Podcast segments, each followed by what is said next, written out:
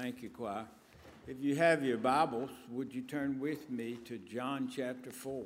John chapter 4 with verse 46. I've been going through personal encounters that Jesus had with different individuals. He was great with crowds. He did a great job. The Sermon on the Mount is one of the great sermons ever written and spoken.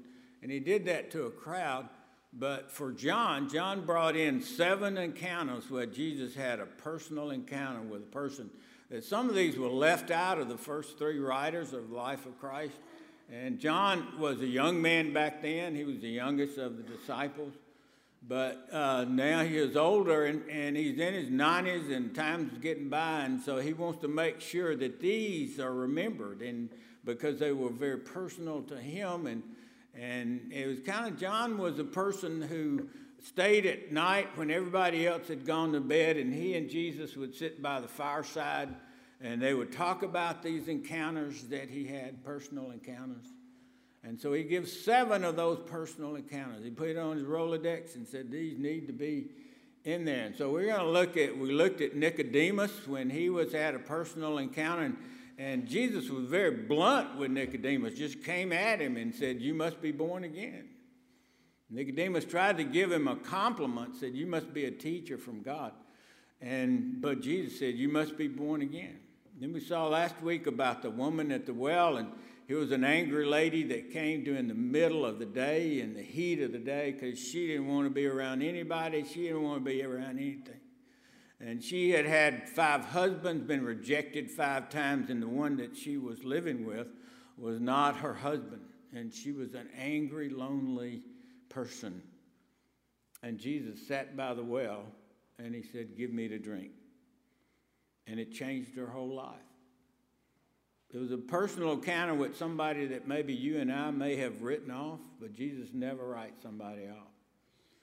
And she leads a revival in Samaria because he told her everything about herself. And he said that he was the Messiah. First time that he had revealed himself to anybody, and he revealed that to this lady at the well that everybody would have probably written off. Today we're looking at a government official, and a government official is in a crisis situation. And all of us will be in crisis situations. There's nobody that can avoid a crisis situation in the world in which we live in. Ever since Adam and Eve sinned in the garden, crisis moments are written in, tragedy is written into the fabric of life. And all of us face those crisis kind of moments. And here's a man who is facing a crisis moment. And he responds with faith. Now, how we act is one thing, but how we react is another thing. And some people react, they go overreact. When you ask somebody on the riverfront to move their boat, how do you act?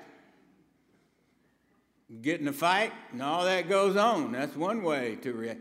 But watch people at a Little League ball game. They just go crazy at a Little League. 7-year-olds are out there, and a teenager calls a strike, and they just explode on this teenager. And you think, wow, that's a little overreaction there, don't you think? And there's a kind of ditty that goes like this: when in trouble, when in doubt, run in circles, scream and shout. Amen. It's not in the Bible, but it's in our hearts sometimes, and it just kind of comes out. How do you react to moments? Some people underreact. And they see the signs, and they know they should do something, but they kind of just ignore it. Yesterday, I was in First Baptist Church in Fairhope, and I was looking out into the faces of the medical community in Fairhope, Alabama. And there were a good number of people. And they were there because one of their number, a guy named Bob. Bob was a great physician, well-respected of that community. So they all came to show their respects. And it's amazing about story about Bob. Bob had a tumor in his brain. He had a brain tumor, and it was the size of a tennis ball. And either he ignored the signs that were there, or else he just didn't want to deal with them. Whatever it was, it caught he and his family off guard.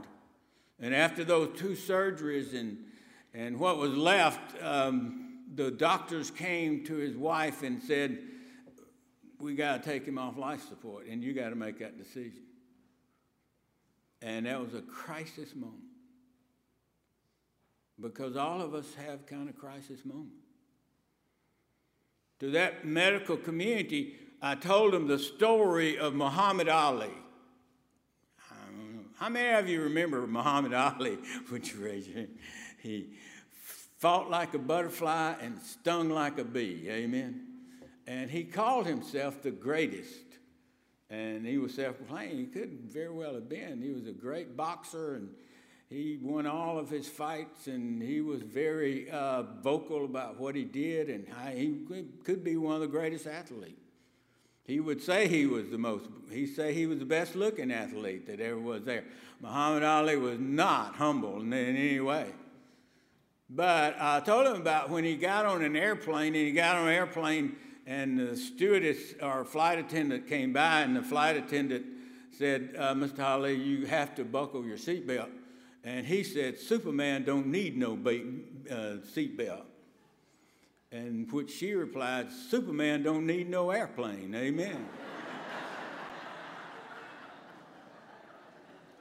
Kind of humbled him right there in the middle of that. And as I looked out at that medical community, I said, "There's not a Superman among you. Not a Superman among us. There's not a superwoman among any of us, or a superman among any of us." All of us face crisis moments. And how will you react, and how will I react? Not just act, but how will I react to those crisis moments in my life? Jesus has a way of bringing truth to situations. He is very good with truth. He had grace and he had truth, but sometimes he's very blunt with his truth. And Proverbs tells us if you correct a wise man, then he will be even wiser. But how do you and I respond to truth? Proverbs tells us there's three ways that usually we respond or react to truth that comes our way. One way to say you're right. Isn't that hard to say? Isn't it just hard to say? Maybe you need to practice that. So would you turn to somebody next to you and just say, "You are right"? Would you do that? Just turn to somebody next to you and say, "You are right." And that's a hard thing to do, isn't it? I mean, we struggle with saying "you're right" and "oh, man."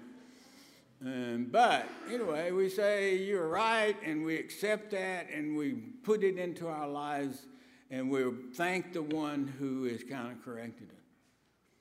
But some people, according to Proverbs, is they're fools. And they hear what the truth is, but Proverbs calls them mockers. And so you hear the truth, but you say, deny the truth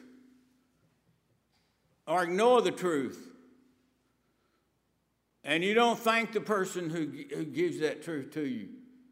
And you don't thank God for revealing that to me. And you just kind of ignore it. And oftentimes we do that. We hear God's truth, and it comes to us in places that we're trying to hide, and they're dark places that we don't want to look at.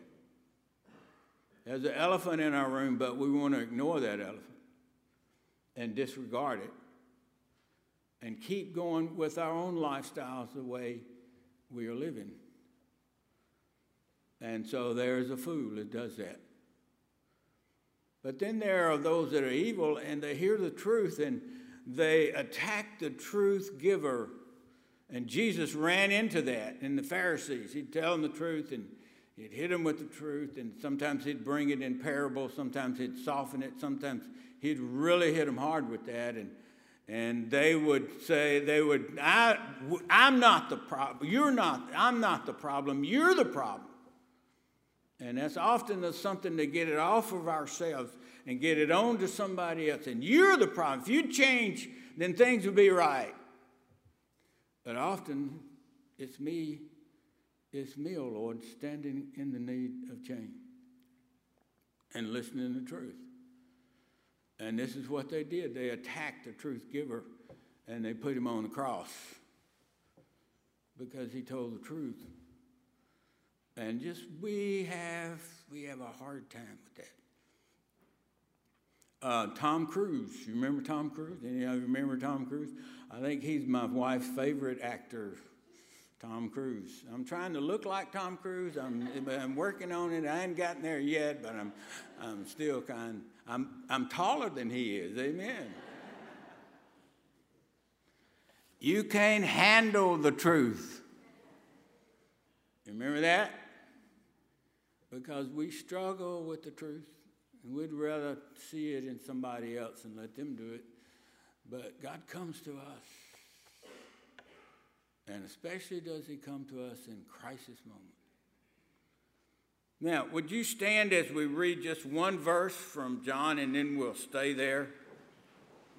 John chapter 4.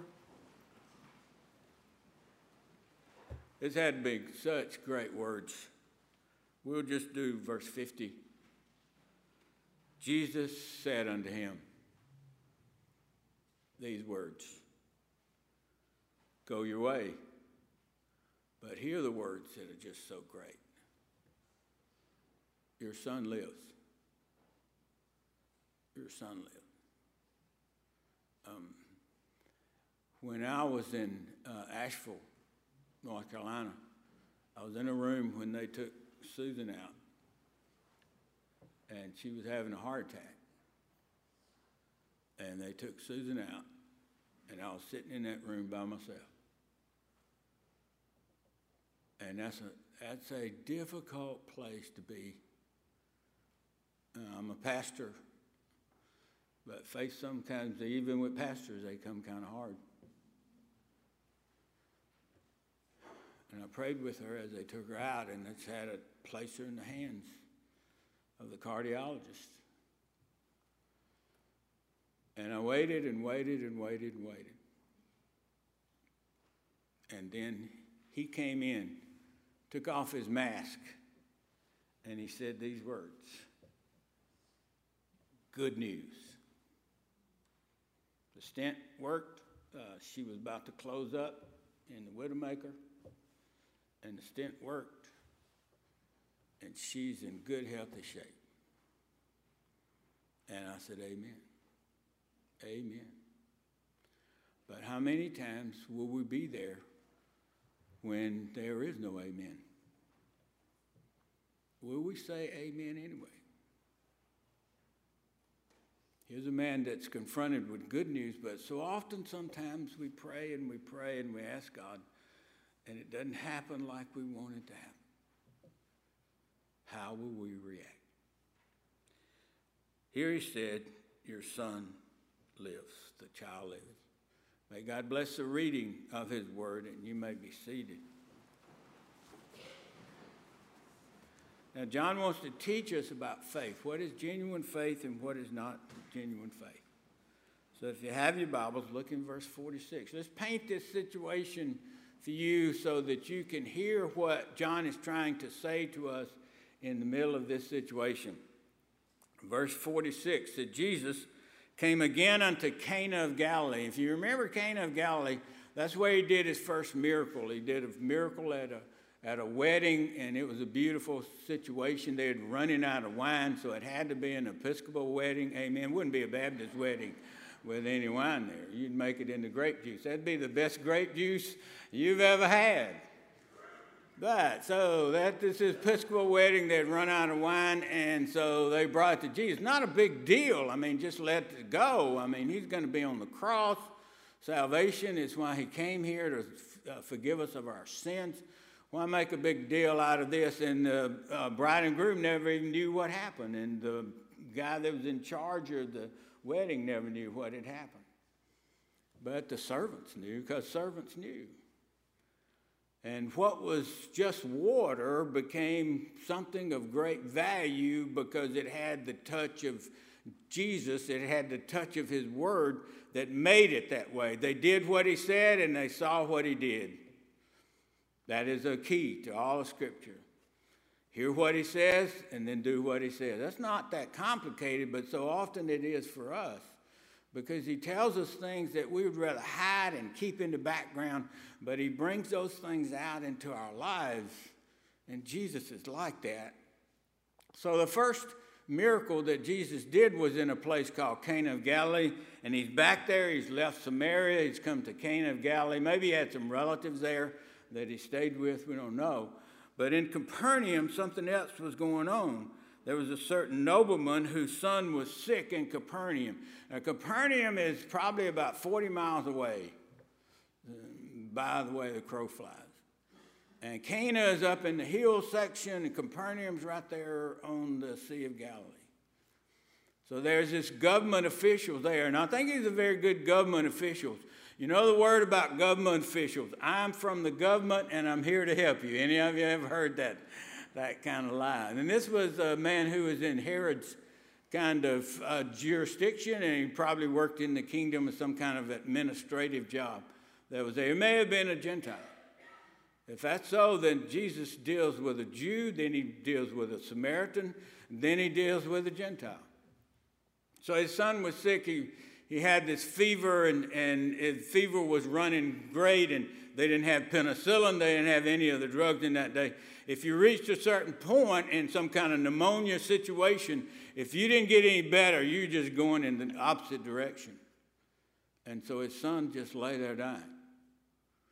And that's a tough place to be. That's a crisis moment. So what does he do? He had maybe heard of Jesus in Capernaum, where Jesus had done miracles that were there. So he goes himself on this difficult journey, 40 miles away, and he makes it in one day because he's in a hurry to get to Jesus. The situation is increasingly worse, is not getting any better, and will not get any better. So he comes to Jesus. That's a good place to be, and a lot of people come to Jesus with a crisis faith, and I've seen that happen so often. The cancer's been recognized and diagnosed, and so they get all of a sudden get spiritual. They come to church. They even come on Wednesday night, and they promise to keep the nursery or whatever. If you'll just make me well, whatever. Or maybe it's a divorce, or maybe whatever that situation is, that need. There's these come to Jesus kind of times, and so it's a kind of come to Jesus faith. Now remember, I had a guy who grew up with his mother being a very controlling kind of person. And she controlled his dad.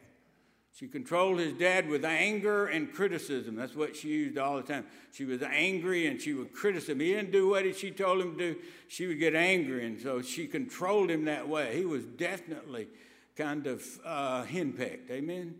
Now, is there a henpecked man in this house? Would you, never mind, we would just go with that. Or it's okay to be henpecked if you got a good hen, but he didn't have a good hen. So he said to himself, I'll never let anybody control me like that. And so he married this beautiful girl, and she was very in Christianity, and she was very spiritual. But he controlled her just like his mother controlled his dad. And he would criticize her. And he would get angry at her if she didn't do what he said. And he controlled her. It's called gaslighting in psychological circles today. And so about 10 years later, and I think the divorce rate at 10 years is about the time when people kind of separate. And so she said, I've had it. I'm done. We're through. And she left him. He came to me, and he said, what should I do? And I said, well, why don't we go get on these, and you ask Christ into your life. And I shared with him about Christ. And he got on his knees, and he shared Christ. He invited Christ into his life. And about 2 Sundays later, I baptized him. buried with Christ, raised to walk in newness of life. And he went back to his wife, and things got better. When things got better, I never saw him in church again. That's a kind of crisis kind of faith. If I can get from Jesus what I want to get from him, that's a kind of faith that I have. Then I can put him aside, and then I can go on and live my own life without him, and I don't need him anymore. And there's a lot of people that fall in that temptation of that crisis faith that shows up when things are going bad, and then when things get better, they kind of put it behind them and they're going away. And John won't say that is not real faith. So this is what Jesus said to that moment. If you have your Bibles, he just kind of get blunt to him. This official was just begging him. And the word's in the imperfect. I mean, he kept on begging him. And so Jesus said, except you see signs and wonders, you will not believe. And boy, that's the hard kind of faith that comes at him. And sometimes that's what he has to do to get our attention. And he's saying this to the crowd, but the man is right there. But something happened when he said that. He hit him with truth, and he responded in a different kind of way. The nobleman said unto him, Sir, if you have a King James Version, that's sir. But if you have another translation, the word there is kurios, Lord. Lord, you're the Lord. You're the one that controls this moment. I came here with a crisis faith, but now I want a confident faith, not in what you can do for me, but who you are. You are Lord. Whether you heal my son or not, you're Lord. I've seen that happen sometimes. I remember a guy who was an alcoholic, and he was ruining his family with his alcohol. And he wasn't a hard liquor kind of person. He just kept beer out in his truck, and he would go out there and drink beer all the time. And so he wasn't a hard liquor alcoholic, but he was a beer alcoholic. And sometimes he would drink from 10 to 15 beers a day. But if you were asking him, are you an alcoholic? He said, no, I'm not an alcoholic. I don't drink any of that hard stuff. And it was just destroying his family and his kids. And so there was this kind of intervention. His family did an intervention. And they gathered around him in his living room, and each one told the story about how much you have hurt us. And it was a crisis moment in his life. And the Lord kind of made his way into his heart. And he hasn't had a drink since then. It just kind of dawned on him. He didn't realize how much he was hurting others by pushing God's truth away. And there were all kind of signs that were trying to get to him. But it took that intervention to kind of help him to realize. So he says, Lord, come down before my child dies. He still has his plea, but he sets it in a different kind of, this is faith taken to another level. Faith that says, it's not what you do for me, it's who you are. And you're Lord, whether this turns out for the good or whether this turns out for the bad. You're still Lord. And he has a confirmation sign. If you have your Bibles, look back and say Jesus had spoken unto him, and he went his way. He could sit there and continue to beg Jesus for give me a sign or something, give me a sign, cross me up, some kind of deal that could happen. But all he has is a promise. And sometimes that's all we have is a promise. And that is so difficult sometimes. Because all we have is a promise. Give me a sign. Give me something to hold on to. I remember the children of Israel crossing the Jordan River. They were told, those in front, and you always put, when you cross a river, you put the deacons in front, amen, because you want them to be out there in case they get drowned out there in that river. You don't want to be in front of them. You want to be behind them so that they go out there. But crossing the river, he said, okay, open the river and then we'll cross. You step out. And then the water will part. No, I want it to part, and then that's not faith. So he goes his way, and as he goes his way, all he has is this promise to hold on to. That's all he has. Didn't give him a book or give him a cross or anything like that. So it's just to hold on to. In verse 51, his servants meet him, and they meet him, and it says, your son lives. That had to be an awesome kind of word. Same words that I got from that doctor. Good news. Good news. He lives. And he inquired of them the hour, and they said it was about 1 o'clock yesterday at the immediate same hour that Jesus spoke. Jesus heals from a distance, and he can do that. And when I pray for my kids in Madison, Mississippi, they are 4 hours away, and I know that my prayers will cover them, even the 4 hours. I pray for my son in Birmingham. I really pray for my son in Birmingham, but I pray for my sons and family and grandsons in Birmingham. And I pray for my son in Tampa and his family. And there are distance factors that were there. When I was here at this church and joined the church, then I went to Vietnam. Mr. Ricks would pray for me, and he'd pray for me while I was over there. Susan would pray for me. My mom would pray for me. And I remember a day that we were covering a down chopper, and the VC were up there, and they had the high ground, and we were just out there by ourselves, and they could push, and they would have won the whole thing and eliminate. And I thought to myself, I'm going to die over here in this just barren land, some shallow grave over here. But they didn't push their advantage. They backed away. No explanation. My explanation is over here in Selma, Alabama.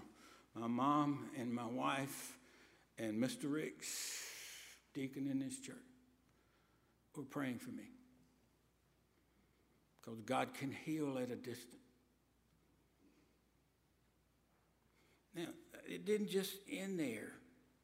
Verse 53 says, so the Father knew that it was at the same hour in which Jesus prayed, your son lives. And he himself, and this is another word, believed. The sign came after the first movement. You obey, and we'll see the signs later on. Verse 54 says that it was the second miracle that Jesus did because he had done that miracle in Cana of Galilee. This is the second miracle he did in Cana. But if you look at verse 53, what happened was his whole house believed. That's contagious faith. You see, when you get Dad to showing his faith, it has a way of showing everybody that kind of faith. And contagious faith is just that. It is very contagious. I thank God for the women in my life. My mom took us to church before my dad was a Christian. But later on, my dad made his faith in Christian. So I thank God that Mom took us to church. But as a man, I was looking around for the men in Central Baptist Church because I wanted to identify with the men. And the faith that they had been there on a Wednesday night or whatever night it was showed itself to me and was a witness to me as a boy who was looking for father figures who could just live their life and show their faith. And it's amazing the kind of contagious faith. A man who lives for the Lord and is faithful in those kind of places, not just a crisis faith, but he also has this confident faith, and it shows itself in his everyday life. And he sees Christ for not just as somebody who does what I want him to do, but he sees Christ as the Lord, and he lets Christ be himself in those kind of situations. Now, yesterday when I was preaching, I told the story about a farmer who was coming to town, and he had this mule team that he was driving to town. And I don't know if you've ever had mules, but they are stubborn as they can be. My great-granddaddy had 2 mules and 9 kids and 100 acres, and that's what he did his farming on, was 2 mules, 100 acres, and that kind of land. And he would plow that mule all day, and he'd look at the rear end of that mule all day. And so when he came on to see my great-grandmother, he would tell her, "Baby, you the best thing I've seen all day."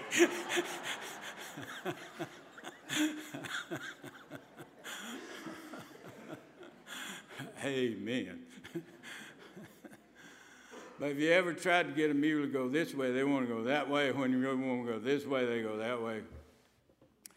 But this farmer's coming into town, and as he was coming into town, he picked up the preacher. The preacher's car had broken down, and so he picked up the preacher, took him into town, and said he'd be back to help him out with his car. But it took him about 4 hours to get into town, and it usually takes about 30 minutes. So they said, "Why did you take so long to get into town?" And he said, "When I picked up that preacher, those mules never understood a word I said."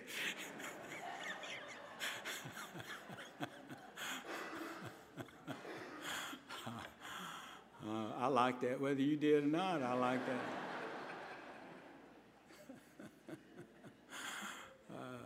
He had one language for the preacher and one language for the mules. Okay. Some people have one language at home and they have one language at church. They have one language at work. They have one language at church. But what I want you to see here is the power of presence. The preacher made a difference in what he said and what he did. When we have Christ in our life, then he makes a difference in what we say and how we respond and how we hear the truth that he wants to tell us. And there's this power of presence that he had. This government official felt that power in his presence. And even though he was a long way away, some 40 miles away, he felt the presence of Christ in his life and in his son's life and the rest of his family's life. He made a difference where he was. And I wonder if you're here today and have those things that God's trying to tell you and things that you need to do and you push them away and whatever. Or maybe you have used Christ and you got really spiritual when some kind of crisis came into your life, and yet when that crisis was solved, you kind of backed away. Maybe you didn't get the answer that you wanted. And it's hard to kind of hold on when you don't hear those answers. Prayer is 3 ways that God answers prayer. One, he said, gives you a miracle, and I've seen those miracles happen. Another way is for him to say, "You do this and I'll do that." And you take those kind of treatments that need to be taken and watch God bring his healing touch into those kind of treatments. But sometimes he says no. But whenever he says no, and he said no to Paul when he wanted his thorn in the flesh taken away, he'll give you strength. And you'll feel his presence more than any other way. When you walk through that valley of the shadow of death. Now, our hymn of invitation today is written by B.B. McKinney. If you have your hymn books, would you turn to 622? 622, B.B. McKinney, you see down at the bottom, he's the one that wrote not only the words, but the music. He was a good teacher at Southwestern. He was a good music man. But look at those words. I am satisfied with Jesus. He has done so much for me. He has suffered to redeem me. He has died to set me free. I am satisfied. I am satisfied. I'm satisfied with Jesus. But the question comes to me as I think of Calvary. Is my master satisfied with me? That's our invitation hymn. So would you bow your heads as we go to the Lord in prayer? And maybe there's somebody with a need. Maybe you have a person in your life that is going through cancer or going through whatever situation they're going through. And it's one of those need situations. And all of us come into those. Well, none of us are Superman or Superwoman. Maybe it's a family crisis. Whatever it may be, there's a need for light, for Christ to intervene and bring things together that are kind of drifting apart. Maybe there's a place in your life that you want to just hold on to and you don't want God to deal with that and just leave it out there, leave me alone. And let me tell you, he will leave you alone. But maybe there's a place deep inside of you, you need to say, God, help me. I can't do this by myself. I've tried and tried and tried, but it still keeps coming back. Maybe it's an anger situation, whatever it may be. Whatever your moment, just let God speak to you there in your place. Is my master satisfied with me? Maybe you need the courage to step down. Maybe you've never been baptized. Maybe you need to join this church. Is my master satisfied with me? Lord, lead us to act, not only to hear, but also to do. And to set you in the place that you need to be in our lives, to be Lord of our lives. In Jesus' name I pray. Amen. Now would you stand as Frank leads us in our invitation.